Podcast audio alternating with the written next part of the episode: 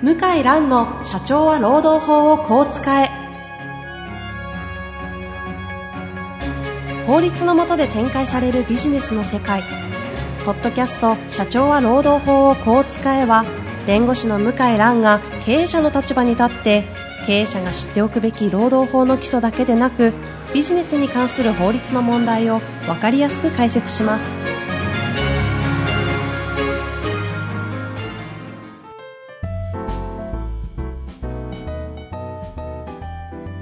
こんにちは、遠藤和樹です。向井蘭の社長は労働法をこう使え。向井さん本日もよろしくお願いいたします。はい、よろしくお願いします。えー今日はですね、質問が来ておりますが、はい、ありがとうございます。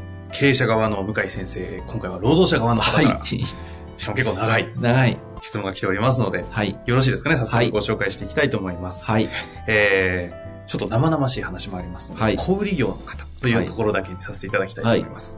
はじめまして。先日ユニオンを通じて会社に団体交渉の申し入れをしました。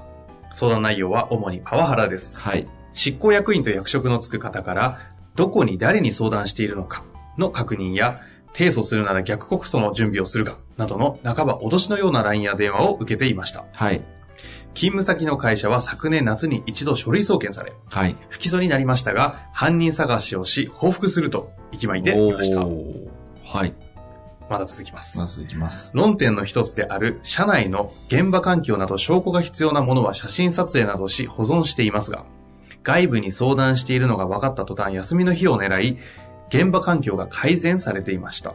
うん。本部役員からは、〇〇さんが受けている嫌がらせについて、昨日加害者には確認しました。当事者が嘘をついているのか、〇〇さんが嘘をついているのか、加害者はそんなことは言っていないと言っていました。三者面談します。どっちが嘘をついているのか突き詰めます。と、息を巻いていました。その役員の方がですね、はい、すでにユニオンが介介入したと分かると、社労士議員結局は労組ユニオン想像通りでした。頑張ってください。と、捨て台詞が LINE に来ました。この本部の役員の方からですかね。でしょうね。先日第1回目の話し合いがありましたが、会社は証拠はあるのか？という割には、証拠を見せると見ない、見たくない、受け入れたくないようでした。これは会社側はある程度のパワハラの認識があるということなのでしょうか？どうぞよろしくお願いいたします。はい、と、ちょっと素人の私からすると非常に複雑回帰にわたる 状態だなという感覚を持っているんですが。はい。私、会社側でやってるんですけどね。はい。そうですね。なかなか、ええ。労働者側のは答えづらいんですが、はい。今日はどういう立場でいきましょうか、ね。どういう立場で、まあでもせっかくね、はいあの質問いただきましたから、そうですね。労働者側ですね。まあ、労働者側からの視点でちょっとね、あの、あの、私が弁護士だったら、ほ労働者側の弁護士だったう。なら、るほど。あの、まず、まず、何がパワハラかちょっとメールを読んでは、わからないですね。そうですね。うんあの、これ多いんですよ、実は意外と。いつ誰がどこで何をしたということがパワハラなのかみたいなところが分かんない。そう。やっぱりあの、特定しないと、お互い、いや、本当だ、嘘だ、証拠があるないってこう、これから、こう、主張をこう交わすわけじゃないですか。うんうんでも、ターゲットが明確じゃないと、やっても意味ないですよね。うんうんえ、あの、会社は A っていう事実がパワハラだと思ってて、労働者の人は B がパワハラだと思ったら、全然話しても意味ないかうん。ら、そうですね。これがすごくね、ちょっと読んでて、何か上司か何か同僚かなんかが発言をしたっていうのと、うんうん職場環境にえー関して問題があった。ねなんか写真を押さえてるようですので、なんかええ環境が悪いんですかね？この二つなんですかね。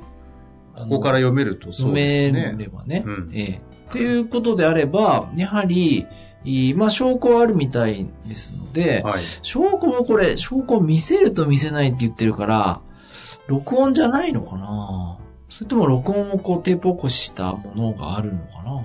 一つは写真。写真があるんですねという物的証拠はあるようですようん。ね。写真があって、それを会社はなんか受け入れたくないみたいな。うんうん。ただ、その写真がパワハラ、写真で撮ったその映像がパワハラの証拠になるかっていうのは、ちょっとやっぱ珍しいので、うんうん普通は音声だから、上司からね、罵声を浴びせうん。られたりとか、はいはい。無理な要求を、をこう強いられたとか、うんうんうんちょっとね、その、写真を撮るっていうのがよくわからなくって。これ、悪質な労働環境のような職場になっている場合って、それはパワハラとされるんですか？普通はならないですよね。うん。た、だ、わざと会社が私を嫌がらせ、辞めさせるためにああ、なるほどやっね。てるんだということであればパワハラになり得ますよね。うんうんだからそういう文脈なのかもしれないね。なるほど、なるほど。なんでしょうね、床に。業種は言っていいのかな？業種は、はい、あの、先ほど私、えい小売業というご紹介ををさせていただきましただ。から、なんかそう、床かなんかに荷物が散乱してるとか？危ない。しかも個人に向けて？うん、重い荷物持たされてるとか？ちょっとよくなかなかわからないですね。なるほどですね。まあ、ポイントとしては、その、何をもってパワハラかという明確な、その事実をそう。何かというのが見えてこない見えてこないいや、結構ね、パワハラの裁判にあたって、はい。突き詰めると何ですかと、裁判官から答えて、答えられると、結局ね、出来事としては2つとか3つしかなかったりするんですよ。何々と言われたとか。そうそうそうそう。うん、え、そんなことかよみたいな、うんうんまあ、受け止められ方、まあ、しちゃうんですけどね。なるほどですね。っていうことが多いってことうん、ですね。だからもうちょっとその、ちゃんと、いつどこで誰が何をしたっていうのが、うんうん。で、これ、で、その何をしたっていうのが、こうこう、こういう理由でパワハラに当たるんだっていうふうに、ちゃんと整理をしないと、まず無理ですよね。すでに団体交渉の方にユニオンを通じて入ってるっていう話ですけど、そこの事実のところをちゃんと整理しないと、もう会社いくらでも逃げれますよ。なる、あ、なるほどです、簡単ですね。えなるほど。だってもうターゲットがぐちゃぐちゃなんだから、うんうん。全然、あの、いくらなんか、あ大声出されたって、なんともないですよ。うん。これ、ちょっと、あの、すごく、もうちょっと考えた方がいいんじゃないかなと、ターゲットを明確になるほどですね。はい。そこは一つ、まあ、あえて労働者側に立つんであれば、立つんであればね。そうした方がいいだろうと。あとは、はい。例えば、まあ、これ見て思ったのが、僕あの、YouTube 見るんですよ。大変なところから切り口が来ましたね。中国、テレビ面白くないから、はい YouTube 見て昔の、まあ見てるんですけど、そうなんですね。昔のドリフのコントで、えっ、とね、志村けんの、と、何の話ガリア長介の、はい。あのね、瞳ば、おばあちゃんって知ってます？瞳ばああさん。の、点々点そう々いっぱいそうついてる。そうそちゃんちゃんこみたいな、パジャマみたいなの着たやつですね。腹巻き巻いて。う。そう。あ、よく知ってますね。はい。で、なんか変な居酒屋はい。に、あの、イカリア長介が、お、なんだこれ新しくできた店か、みたいな。で、ごちわーってこう、のれんくぐって入ると、おばあちゃんがいて、うん。えー、これ、ようこそいらっしゃいました、みたい 志村けんで、それ。な。志村けんの真似ですけど、ああ、はい、つって、何にしますか？ってやるじゃないですか。やりますね。じゃあビール一杯とかって言って、で、いきなり最初からパターンは、ビールぶ、あの、こぼしちゃうんですよね。ああ、一人かけたりするやで、つ。びちゃびちゃにさせちゃうの、意外と。ちょっとあんた何すんだよ、みたいな、言うじゃないですか。はいはいありますね。ああ、す、す、すいません、とかって。で、でなんか、つまみがいりますかとか言って、もうぐちゃぐちゃのなんか変な、たくあんが繋がってるみたいなものをいきなりぶん投げてきたりとかするじゃないです なんか。か映像浮かびます。うん。そうすると、怒りやすすけもうだんだん怒ってきて、うんお前ふざけんなよとかってまあ言うじゃないですか。はい、はい。だ当然ですよね。だってそんな失礼なことやったら。いや、そうですね。だ普通はお店の店員に、お前ふざけんなよとかって言ったら、ね、それこそモンスターなんか消費者っていうか。客みたいな、はいはいそこだけ切り取ったらね、うんうんでも、その、そのおばあちゃんがやってるみたいにこぼしたりね、へんてこなものを出したりとか、ぶん投げてきたりとかしたら、それは怒りますよね。うんうんから、ここのメールでないのは、やっぱ会社側の事情、ほうほうほあと前後の文脈、う。うんうん。あの、点じゃなくて線、よく講演で言ってるんですけど、うんうんパワハラは点じゃなくて線ですよと、セクハラと違って。ほうほうほ前後の、やはり事実関係の流れがすごく重要で。同じバカ野郎でもパワハラにならない時となる時があると。なるほど。その、なんですか、安全が本当に大事な職場環境そうです。ちょっとぐらい。例えばもう腕を切断しかねないですね。まあそういう機会があって、手をこう入れようとしたと。機械を止めずに。バカ野郎と。これパワハラですか？違いますよね。そうですね、違いますよね。違いますよね。それはパワハラじゃない。うんうん。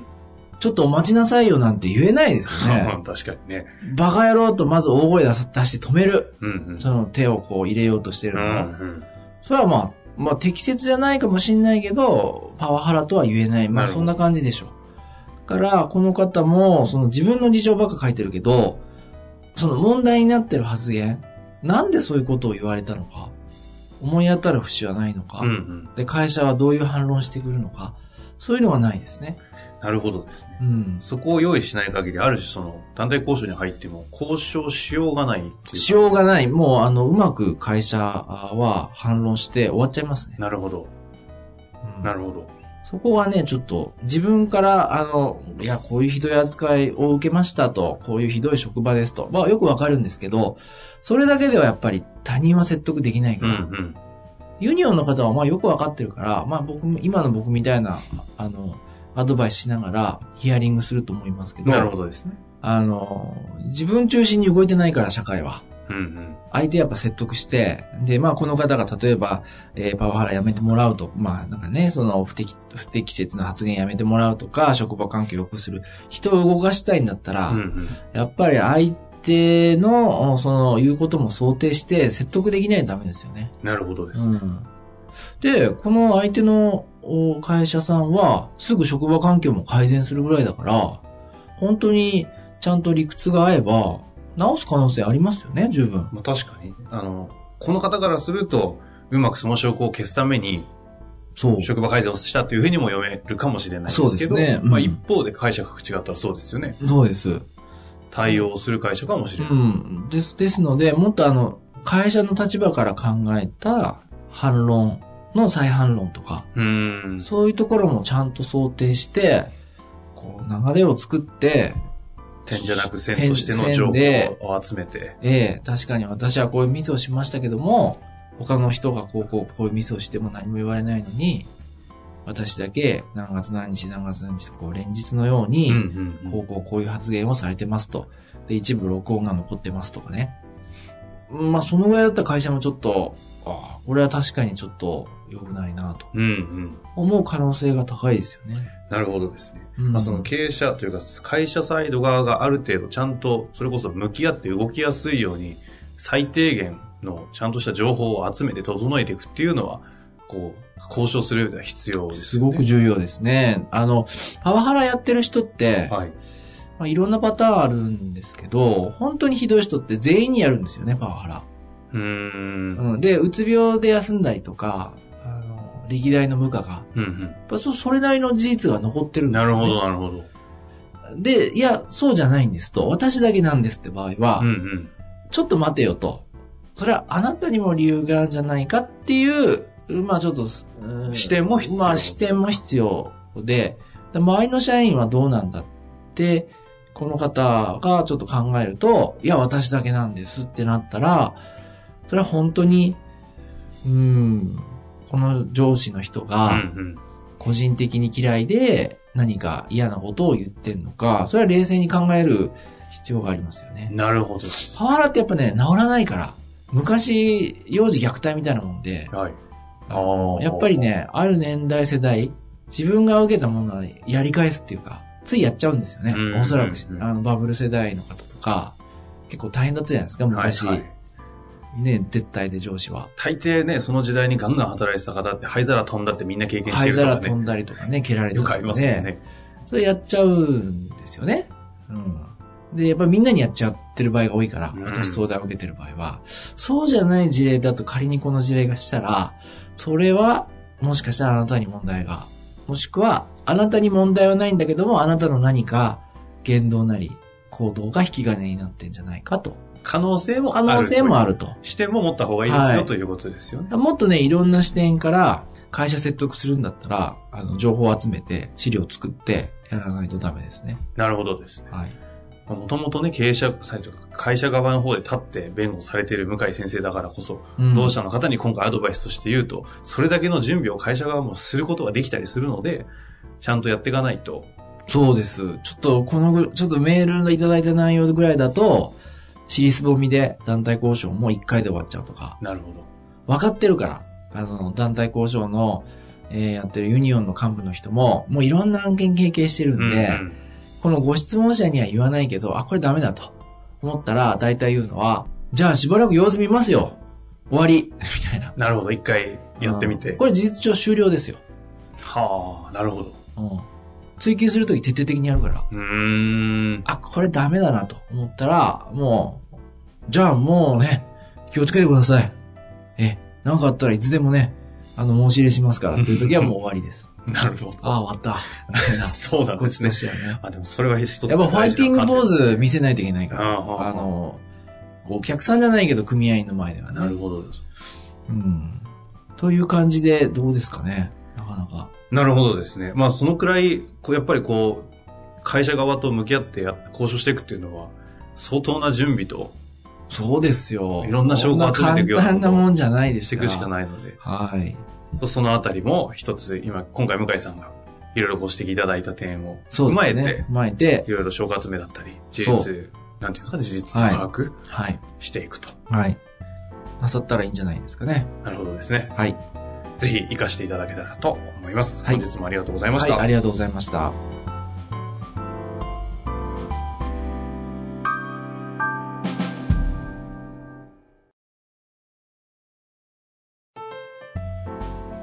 本日の番組はいかがでしたか？番組では向井蘭への質問を受け付けております。ウェブ検索で向井ロームネットと入力し、検索結果に出てくるオフィシャルウェブサイトにアクセス。その中のポッドキャストのバナーから質問フォームにご入力ください。たくさんのご応募お待ちしております。